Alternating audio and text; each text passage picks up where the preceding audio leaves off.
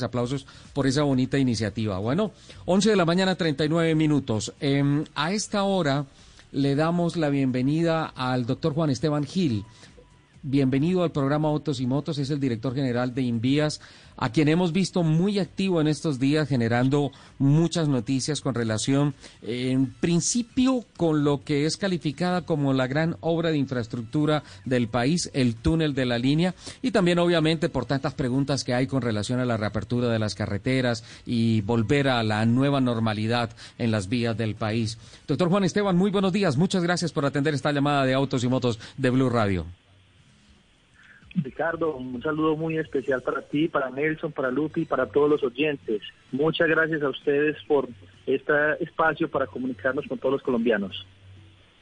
Bueno, para empezar, doctor Gil, eh, hemos compartido los videos que se han publicado del túnel de la línea y eh, pues con muchas expectativas. Estamos contando días no para que se acabe la cuarentena, sino para que llegue septiembre en donde eventualmente podría ser la celebración del acto de inauguración de esta gran obra que unirá el Pacífico con el centro del país de una mejor manera. El paso por la línea siempre ha sido generadora de noticias a toda hora malucas, de trancones, de bloqueos, de derrumbes, de una cantidad de cosas que afectan la modalidad de, este importante corredor comercial y turístico que une al occidente con el centro del país. Y pareciera que eso va a empezar a ser parte de la historia a partir de este mes de septiembre.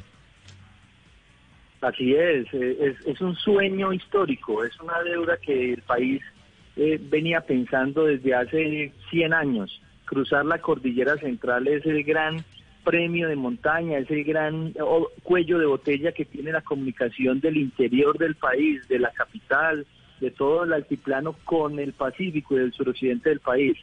Y siempre tener que subir a 3.300 metros sobre el nivel del mar, encontrarse con una carretera en bidireccionalidad, en donde el, el camión más lento es el que marca la velocidad de operación del corredor, la accidentalidad, las curvas, todo esto que genera el corredor que más, eh, más tráfico tiene en el país, pero a la vez mayores complejidades técnicas. Eh, esperamos, quiera Dios, en el mes de septiembre podamos ponerlo en la historia como parte de esos recuerdos y empezar a vivir ese gran sueño del transitar por el túnel de la línea. Ya es una realidad, esperamos nosotros, estamos ya contando los días finales, tenemos un programa muy detallado para garantizar que eh, la primera semana de septiembre, sin duda alguna, podamos ponerlo al servicio de los colombianos y generar todos sus beneficios. Eh, doctor Gil, ah, usted mencionó una palabra, historia, y creo que más allá de la obra, creo que hay una bonita iniciativa desde Invías para darle participación en la historia de esta obra a todos los que formaron parte de diseño, eh, construcción, en, los más diferentes frentes de trabajo a lo largo de todo este tiempo de trabajo. Creo que son más de 10.000 personas las que han puesto sus esfuerzos, sus ideas, su trabajo, su tiempo en la obra del túnel de la línea. Y eso se está convirtiendo en un documento histórico. ¿Cómo va la recopilación de, de fotografías, de videos, de historias de las personas que formaron parte de esto?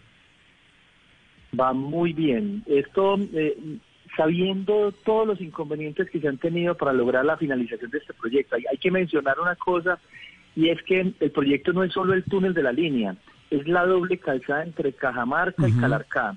O sea, para, para garantizar esa doble calzada son 30 kilómetros de vía en donde estamos construyendo 25 túneles. Uno de ellos es el túnel de la línea, que es el túnel más largo del país y del continente de 8,6 kilómetros de longitud. Pero adicionalmente tenemos el túnel piloto o el túnel eh, de rescate, que es un túnel igual de 8,5 kilómetros de longitud. Tenemos adicionalmente 31 puentes y viaductos, tres intercambiadores viales. O sea, esto es una obra de una magnitud tal que sin duda alguna la convierte en la obra más compleja y la obra técnicamente más importante que se ha hecho en la historia de, de, la infraestructura en Colombia. O sea, históricamente es la obra esperada, pero también por su alta complejidad. Y ante ello, han sido muchas personas las que han pasado a lo largo de este recorrido.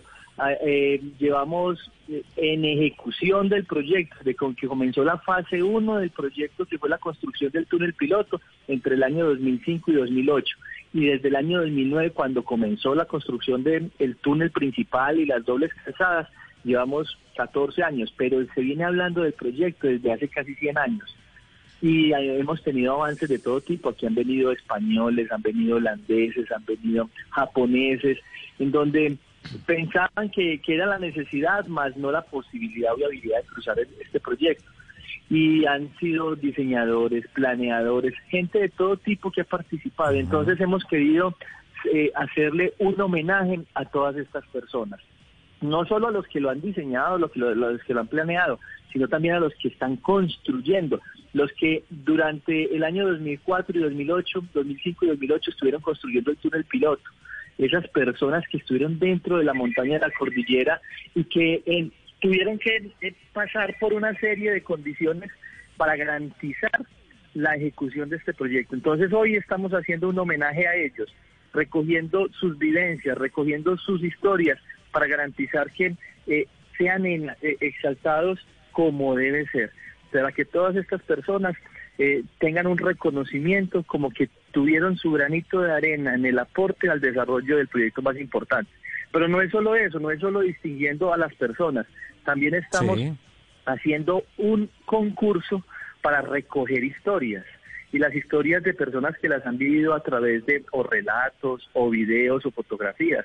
Entonces hay personas que han escrito, que nos han escrito que el abuelito desde hace tantos años le venía contando al papá, al nieto, que por acá algún día va a haber un túnel y hay relatos así escritos, y hay fotografías así escritas, y hay fotos históricas que, que han hecho parte del desarrollo de este proyecto. Es, una, es un tema muy emocionante y, lo, queremos queremos exaltarlo eh, para la fecha de, de, la apertura del túnel y que todos ellos podamos entre todos recoger, recopilar esa historia, como digo, del proyecto más importante de la infraestructura de transporte que cambiará la movilidad hacia el occidente del país. Doctor Juan Esteban, con el cordial saludo, tengo cuatro interrogantes rápidamente. El primero de ellos, ¿es doble sentido o un solo sentido? Y cuando se reabra, eh, ¿cómo va a funcionar? ¿De aquí para allá o de allá para acá? Listo. El, proyecto del cruce de la cordillera central, como les decía ahorita, son, 20, son 30 kilómetros, en donde tenemos 25 túneles, 31 viaductos y tres intercambiadores viales. Es la unión entre Cajamarca y Calarcá hay dos momentos en la entrega, hemos definido dos momentos de entrega. El primer momento es la primera semana de septiembre, en donde pondremos al servicio el túnel de la línea, el túnel de rescate y otros tres túneles más. O sea, pondremos al servicio cinco túneles, cinco viaductos y trece con cuatro kilómetros de doble calzada. Ese es el primer momento de entrega, o sea, una parte del proyecto, pero ahí está el túnel de la línea. El segundo momento de entrega, ahorita se los cuento que es el primer es en el, mes de abril del año 2021 y es garantizar ya la terminación de la doble calzada en su totalidad, o sea, el resto de túneles y el resto de viaductos. En esa zona central, en donde tenemos ese primer momento de entrega, el túnel, ¿cómo va a funcionar? Eh, va a funcionar en sentido Armenia hacia Bogotá. En ese sentido, los vehículos que van subiendo al alto de la línea ya no tendrán que llegar a los 3.300 metros sobre el nivel del mar, sino que en dos carriles se irán por el interior de la montaña. Y los vehículos que van en sentido de Bogotá hacia Armenia o hacia el Pacífico, hacia Buenaventura, eh, suben en dos carriles en un solo sentido por el alto de la línea. Entonces ahí acabamos el problema eh, que tiene más importante la vida y es la pérdida de vidas humanas, la, la, accidentalidad y los heridos que hay en el corredor y la, y, la alta siniestralidad que tenemos. ¿Por qué? Porque recordemos que la velocidad de la vía, y lo decía hace un rato, la, está, la, la, impone el vehículo más lento, el vehículo que va a 10 kilómetros por hora impone la velocidad de la vía. Entonces alguien que vaya en un vehículo de alta velocidad intentar superar eh, es cruzar la doble línea, pero cruzar la doble línea con rayos de curvatura de menos de 10 metros, con y, pendientes, con el clima, con la... Si, sí. se me permite un segundito, eh, es, es, era un poquito complicado el tema de que entre Calarca y Cajamarca no había un solo tramo con líneas interrumpidas, siempre eran líneas continuas y muchas veces le tocaba a uno a quedarse de, doble línea continua, exacto, eh, y quedarse uno detrás de un camión con y, eso esperando, un bus. Y eso esperando que, alguna tractomula no se volcara, porque si un carro se accidentaba, hasta ahí llegaba sucede uno. diario. Eso sucede diario. diario tenemos volcamientos de carros. No, y, y siempre intentar cruzar la doble línea era exponer la vida de uno. Siempre es. Entonces, ahorita al tener dos carriles por sentido, ya cambia completamente el problema de la línea. O sea, e, esto, sin duda alguna, es un sistema de par vial, pero que conforma una doble calzada en un sentido por túnel y en el otro sentido por el alto de la línea, eh, generando unos costos, unos ahorros en tiempos de viaje, unos ahorros en, en, en, siniestralidad, en accidentalidad, una disminución de los costos de transporte y los costos de logística. generan muchos beneficios para el país. Doctor Juan Esteban, eh, el túnel de rescate, pues como su nombre lo dice, es para cuando ocurra alguna em, cosa eventual, que esperamos que no sea así, pero en caso tal, en un puente que haya demasiada congestión o algo, ¿por allí pueden transitar unos carros o no? No, el túnel de rescate es solamente para ello, es solamente para garantizar eh, el, la evacuación en caso de alguna eventualidad. Eh, eh, son túneles que están hechos para la gente, para salvar la vida de las personas. Si ocurre un incendio al interior del túnel, es un sitio que se vuelve muy complejo a lo largo de todas las personas que hayan dentro del mismo túnel y por eso ese túnel de rescate es precisamente para eso, para salvar vidas. No es para, para generar tránsito de las personas, eh, eh, y se ha evaluado la capacidad de la vía. La capacidad de la vía, eh, tiene, la vía tiene más de 20 años de capacidad para operarla, como 24 años para operar con un nivel de servicio en el que no se presenten congestiones, así como queda en el sistema de parvial. Tercera pregunta, ¿cuánto tiempo se está ahorrando un conductor entre, por ejemplo, Ibagué y Armenia? depende de los momentos, como les decía ahorita. Con el, con la primera entrega que se hace ahorita en el mes de, septiembre, el ahorro, como va a aumentar la velocidad de 18 kilómetros a 60 kilómetros por hora la velocidad de operación del corredor, el ahorro en tiempos de viaje en condiciones normales es de aproximadamente 50 minutos. ¿Por qué digo en condiciones normales? Porque ustedes lo mencionaban ahorita. Un carro, eh, diariamente tenemos carros que se vuelcan en la línea y ese, ese volcamiento genera o una hora, dos horas de retraso. El solo peaje que hoy opera en Cajamarca es un peaje que hoy tiene eh, problemas de movilidad por, por la estrechez que hay en, todo el corredor y ese peaje hoy tiene por lo menos 30 minutos de retraso. Entonces, en condiciones normales una persona está cruzando ese sector en, en, una hora, hora y media, y aquí estamos hablando pues que ya eh, eh, vamos a estar bajando casi 50 minutos ese recorrido. Uf, casi, casi más, de, más del, más del, del, del 40-50%. Eh, Segunda pregunta, eh, usted creo, creo, que ya la respondió. ¿El máximo no, no, es la cuarta, es la cuarta pregunta, don Nelson. Ah, ¿me está, ¿me está controlando, señor director? ¿Me está controlando la pregunta? Que yo sepa, no me, no me pagan por, por pregunta. Es que, es que tenemos muchas preguntas. Eran, eran tres. Eh, eran tres con inciso A, B y C, cada una. Ah, bueno, no, vale entonces usted nos hablaba de más o menos 60 kilómetros la velocidad, ¿cierto? ¿Y va a haber algún peaje extra o van a reformar el que hay en Cajamarca para darle más movilidad? Y termino. Sí, no, la idea es que no vamos a tener más peajes. el peaje de Cajamarca lo vamos a quitar de la ubicación actual y lo vamos a colocar antes de entrar al túnel de la línea, pero uno en cada sentido.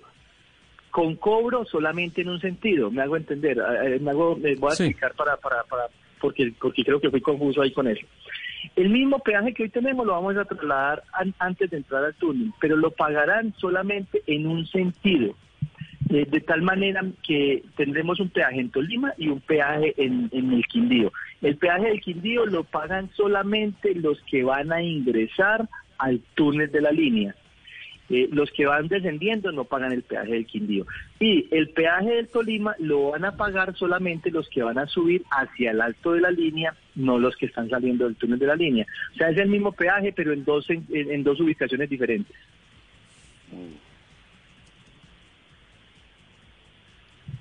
Dale, Capi.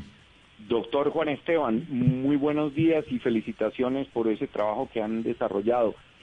Usted nos tenía eh, también eh, el, planteamiento que en abril del 2021 van a entregar una segunda fase de obras. la pregunta sería en, dos en dos preguntas, así como hace Nelson con incisos. La, la pregunta es, hay una cantidad de obras que son viaductos y puentes que están, digamos, semiconstruidos y que obviamente pues no, no se continuaron por temas de, contratación, etcétera, desde Cajamarca hasta donde comienza, o hasta el peaje, pues, donde comienza eh, prácticamente el, tema del túnel. Eh, ¿Esos eh, los van a continuar o van a hacer obras nuevas? Es parte de la entrega del, del de, abril. Y, la, y el otro tema es, hay una parte muy importante de esa vía que también es embotellada, difícil, eh, sinuosa, estrecha, que va desde Ibagué, pues desde donde termina la doble calzada y en el Boquerón, en la zona del Boquerón hacia el cuello, y va hasta Cajamarca. ¿Eso está ya contratado o eso pertenece a otro contrato? Para que usted, por favor, nos explique. Muchas gracias, doctor. No, eh, eh, son dos preguntas muy interesantes y, muy necesarias porque efectivamente desde el año 2016 todos esos puentes y viaductos y, túneles que uno veía entre Cajamarca y Calarcá, los que les decía ahorita, 25 túneles, 31 viaductos, todo eso estuvo abandonado. El contrato, uno de los contratos del proyecto, eh, este proyecto como tal, Cruce la Cordillera Central, tuvo alrededor de 25 contratos para ejecutarse porque fue previsto ejecutarse por fases. Uno de los contratos eh, terminó sin el cumplimiento contractual en, el, en noviembre del año 2016 y las obras estuvieron abandonadas durante todo ese tiempo. En el año 2018, en agosto del año 2018, cuando inició el nuevo gobierno, pues vimos las obras abandonadas, una gran inversión que había hecho el gobierno y que faltaba eh, un poco para terminar de rescatarlo.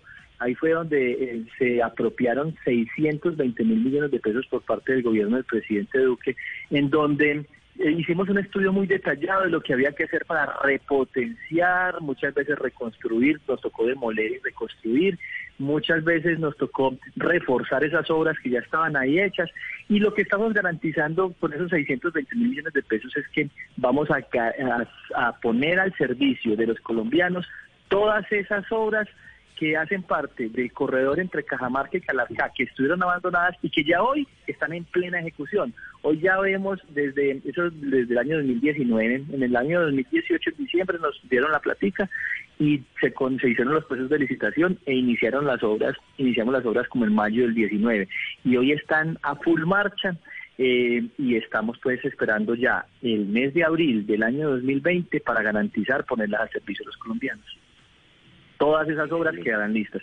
Y la segunda pregunta con referencia a la vía entre, Cajamar, entre Cajamarca y, y, el, y el Boquerón ahí llegando a Ibagué por el sector de Coello, Efectivamente, ahí eh, esa es materia de otro contrato que está en plena ejecución y que actualmente está avanzando en la construcción de la segunda calzada. Ese sector también quedará resuelto, pero ese no hace parte del Instituto Nacional de Vías.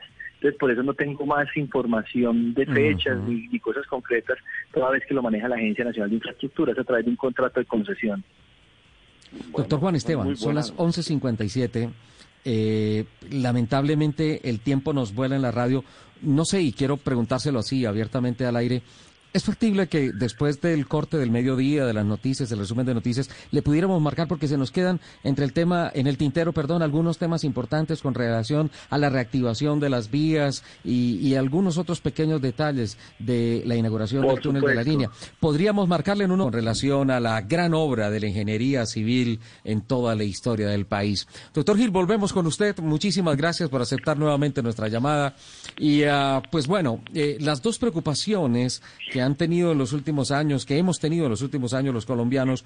Uno, el tema de la vía, que ya muy detalladamente nos ha contado cómo va a ser, qué cantidad de viaductos tiene, de túneles, eh, cómo se va a inaugurar una primera parte, luego la segunda en el mes de abril, más o menos los porcentajes de recorte de tiempo en desplazamientos, uniendo a Ibagué con la capital del Quindío, con Armenia. Esa es una de las preocupaciones. Y la otra, ¿cómo queda la autopista financiera del país eh, con todos los adendos financieros que se tuvieron que hacer al contrato, con todos los problemas que fueron primeros renglones, portadas en revistas? Eh, noticias de apertura de noticieros con relación a la situación contractual del ah, operador, del contratista. Finalmente, en eso, ¿en qué va la obra de la línea, doctor Gil?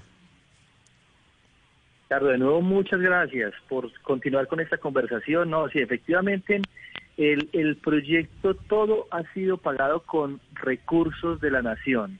Eh, y los recursos, eh, digamos, aquí no estamos nosotros ignorados ante una empresa privada, todo lo contrario, eh, todos los contratos han venido siendo ejecutados con los recursos de la nación, los recursos que ingresaban por los peajes se entraban directamente a la construcción del proyecto y de manera complementaria.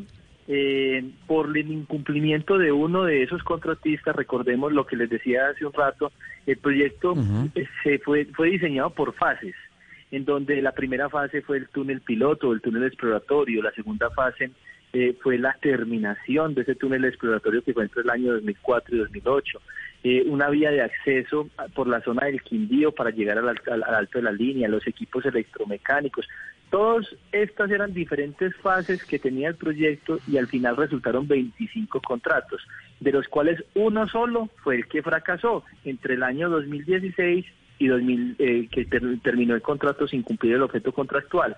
Y ese contratista pues generó una serie de problemas al proyecto, los cuales nosotros como eh, Estado lo demandamos.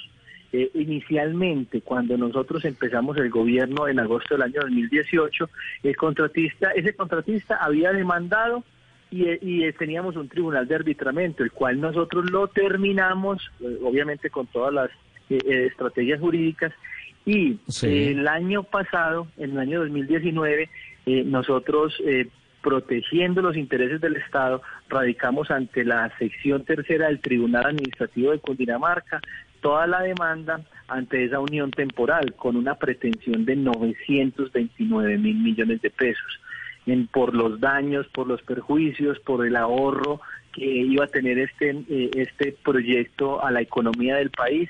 Eh, y ya, digamos, eh, esa, esa demanda tuvo unos unos, eh, eh, unos recursos de parte del contratista eh, y estamos ya, ya fueron resueltos los recursos de parte de nosotros ante el tribunal y estamos esperando ya la respuesta de, del despacho pues del tribunal frente a los recursos de reposición para el auto admisorio de la demanda.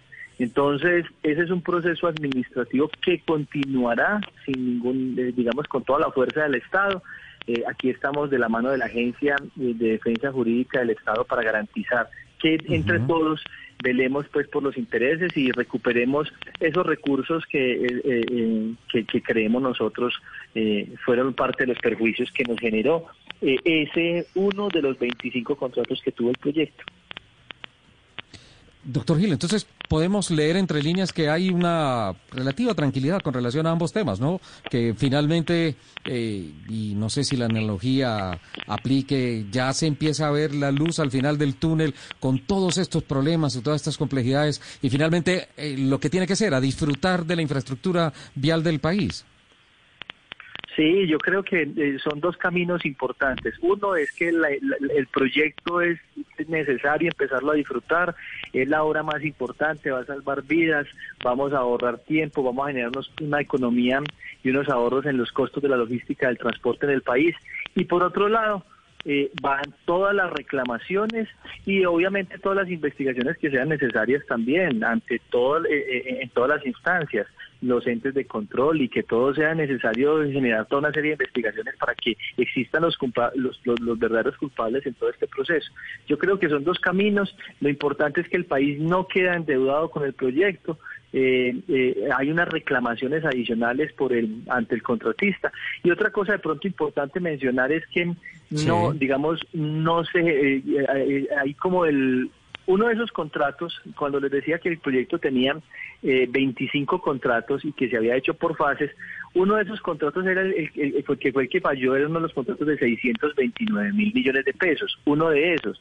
Pero al final todos los contratos terminaron costando 2.9 billones de pesos. Entonces la gente cree que el proyecto tuvo un sobrecosto del 500% y no es cierto toda vez que desde un principio ese contrato de los 629 mil millones de pesos no tenía incluidos ni, ni la, construcción del túnel piloto, ni la terminación del túnel piloto, ni el intercambiador de Versalles, ni los equipos electromecánicos. O sea, no tenía incluido una serie de contratos y de cosas que, que hacen parte de la totalidad del proyecto. Entonces, por eso eh, eh, creemos en el imaginario que es un proyecto que ha costado 500% más. No, no es así. Desde un principio, pues todos estos elementos estaban eh, siendo previstos dentro de diferentes fases y uno de los contratos que fue el que falló es el que le estamos nosotros reclamando. El contrato costaba 620 mil millones de pesos y le estamos reclamando 929 mil porque además de la ejecución como tal de la obra están los perjuicios generados por la obra. Claro, claro, pues ojalá que, que, las cuentas que están haciendo salgan para beneficio de todos los colombianos. Doctor Gil, em, estoy contando días, como lo estamos haciendo todos los colombianos. Más o menos hablamos de que en unos 70 días, eso es ya, eh, se va a poder hacer eh, el acto de inauguración del túnel de la línea. Eh, ¿Qué podemos hacer los periodistas o cómo podemos hacer los periodistas ante la situación de cierres de las vías y las restricciones de movilidad en el país eh, por la condición de la pandemia, la cuarentena, el COVID-19, eh, para poder estar allí presentes en el evento, para poderlo cubrir? ¿Hay alguna contingencia especial en la que se esté trabajando en estos momentos? Estamos eh, ante la no posibilidad de tener aglomeraciones por todo lo del COVID. Es que el COVID nos ha, nos ha generado también afectaciones a la, ejecución de los proyectos, que ya la hemos venido reactivando, es cierto, pero nos ha generado alteraciones, por ejemplo, en los rendimientos de avance en la ejecución de obras nos ha generado alteraciones en los distanciamientos. Muchas personas que, que no cumplen con la, que están dentro de la franja de personas vulnerables por algunas enfermedades o por la edad, también ah, hemos tenido que sacarlos de los proyectos. Y efectivamente, este acto de, de, apertura de la vía, pues se va a ver, eh, digamos, em, afectado por por las restricciones que tenemos ante la emergencia nacional. Sabemos que lo más importante es garantizar la vida y la salud de todas las personas, tanto nuestros trabajadores como las personas que viven alrededor de los proyectos. Y específicamente en el sector de la línea, eh, eh, estamos generando una serie de estrategias en donde esperamos, eh, la emergencia como tal termina el, 30 de agosto, por eso hablamos de la primera semana de septiembre, y estamos viendo cómo evolucionan estos 70 días para ver qué tipo de evento, pero sí queremos contar con todos los colombianos. Queremos contar con ustedes, con los periodistas, para que hagamos de una manera muy segura, y es la estrategia que estamos planteando, esa, esa inauguración, porque es que eh, es, es el túnel de todos los colombianos y es el túnel que le devuelve la esperanza en medio de esta dificultad que estamos pasando, es el túnel donde nos reactivamos, es el túnel donde es donde empezaremos a jalonar una serie de procesos en los que el optimismo nos va a empezar a irradiar para garantizar esa reactivación que, necesita el país desde todo punto de vista. Entonces, por eso todos tenemos que estar unidos ante esa inauguración. Y, y estamos planeando toda una serie de estrategias para lograr que ese día estemos allí, estemos allí. Y obviamente los periodistas pues son el renglón más importante porque ante los que nos podemos estar, pues ustedes nos ayudarán a multiplicarle al, resto de las personas eh, todas esas buenas noticias que vienen con el desarrollo del proyecto. Qué bueno, capitán. Doctor Juan Esteban, quisiera hacerle una pregunta. Eh, todavía tenemos una restricción para el uso de las vías nacionales. ¿Hay alguna agenda mm, prevista para que se puedan utilizar, digamos, las vías nacionales para transporte intermunicipal, para que los colombianos puedan eh, ir a sus fincas, para que, digamos, como se pueda utilizar las vías nacionales? ¿Existe ya una definición, alguna agenda más o menos prevista. ¿Qué nos puede decir al, respecto, doctor Juan Esteban? Ah, ahí hay dos temas. Uno, lo que tiene que ver con garantizar que la infraestructura esté bien y esté a punto, que es la labor, digamos, directamente eh, mía desde el Instituto Nacional de Vías. Y no hemos parado desde, la, desde el inicio de la emergencia sanitaria y desde el inicio del aislamiento preventivo obligatorio. Desde el mes de marzo eh, que nosotros eh, entramos pues en la cuarentena en todo el país, no hemos parado garantizando siempre que nuestra infraestructura no esté funcionando bien, porque esa es la misión del Envías.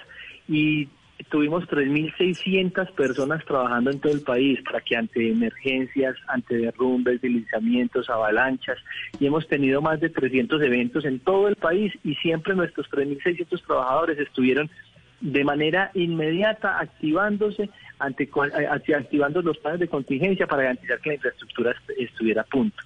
Y hemos, es lo que hemos venido haciendo. En este momento, por ejemplo, amanecimos con unos R viales y hemos tenido emergencias en los últimos 15, 20 días que nos ha dado duro la, la hora invernal. Sin embargo, eh, eh, esto es lo que tiene que ver con la infraestructura. Siempre estar de manera activa con todo el personal y toda la maquinaria dispuesta para que la infraestructura esté funcionando adecuadamente. Todas las medidas adicionales, eh, ah bueno, esto que ha generado que el abastecimiento en todo el país, en primera instancia, cuando estábamos en el mes de marzo y el mes de abril, garantizando que los eh, elementos médicos, los insumos médicos, todo lo que tiene que ver con el, abastecimiento de alimentos estuviera garantizado en todo el país y eso fue lo que vivimos en los primeros meses. Ahora que se han venido reactivando algunos sectores económicos, estamos nosotros garantizando que por las carreteras se pueda movilizar todo lo que tiene que ver con esa reactivación.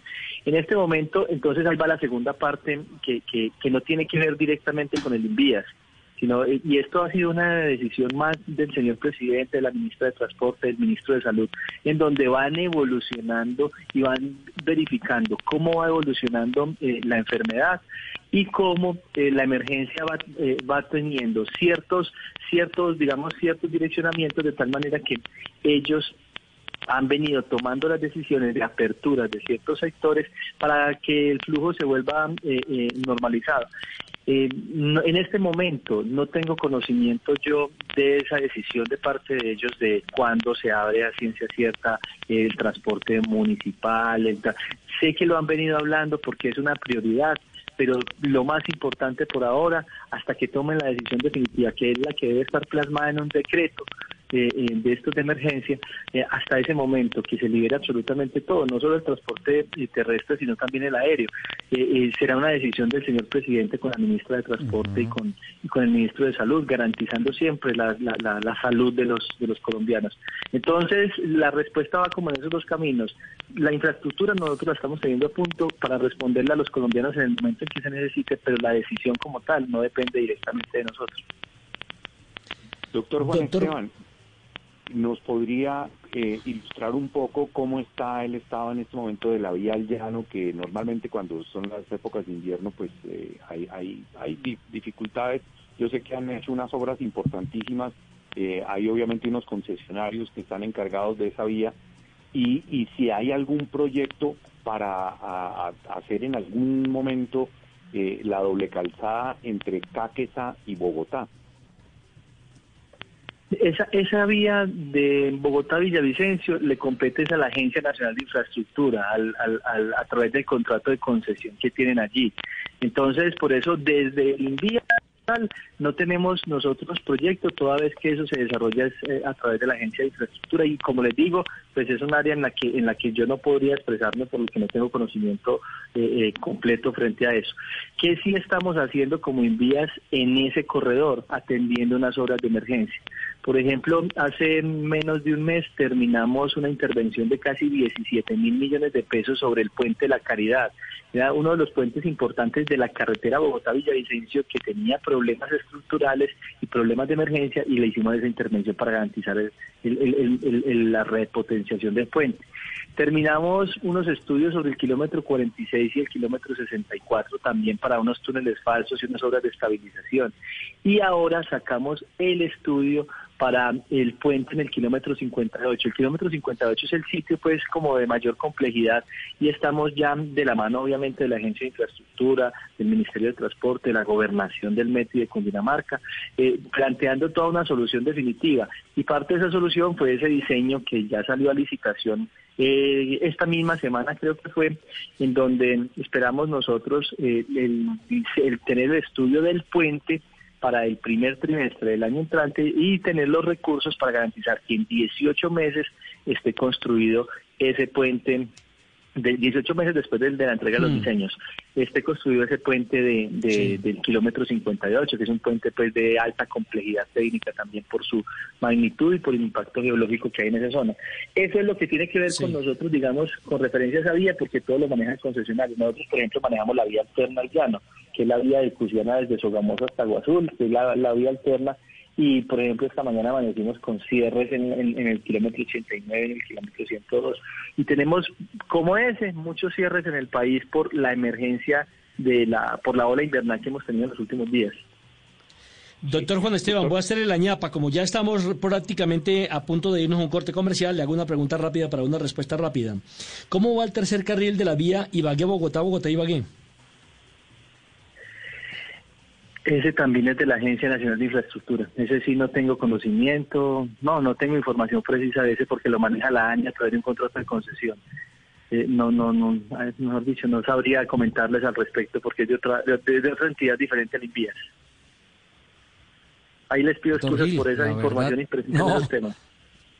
No, por el contrario. Yo, yo estaba aquí ya empezando a organizar la, el tapabocas, la careta, mis eh, elementos de protección, porque la verdad no me quiero perder ese momento histórico de la reapertura o de la apertura. Fresco, la vayas en bicicleta. Del túnel. Aquí lo vayas en bicicleta. bueno, tendría que arrancar ya para llegar en septiembre. espero que podamos, yo espero contar con ustedes allá. Espero que podamos, que, mejor dicho, que tengamos todas las medidas de bioseguridad y estemos juntos ese día en la celebración. Eso es lo que espero pues con, con ustedes, Ricardo, y a los compañeros de la mesa cuente con nuestra presencia y cuente con nuestra infinita gratitud, doctor Juan Esteban Gil, director general de Invías, por eh, esta bonita entrevista que nos ha eh, concedido el día de hoy y por actualizarnos tanto con esta obra que esperamos. Muchísimas gracias, muchas gracias a ustedes y siempre atento a que podamos estar en conversaciones. Un abrazo, Dios los bendiga. Muchas gracias.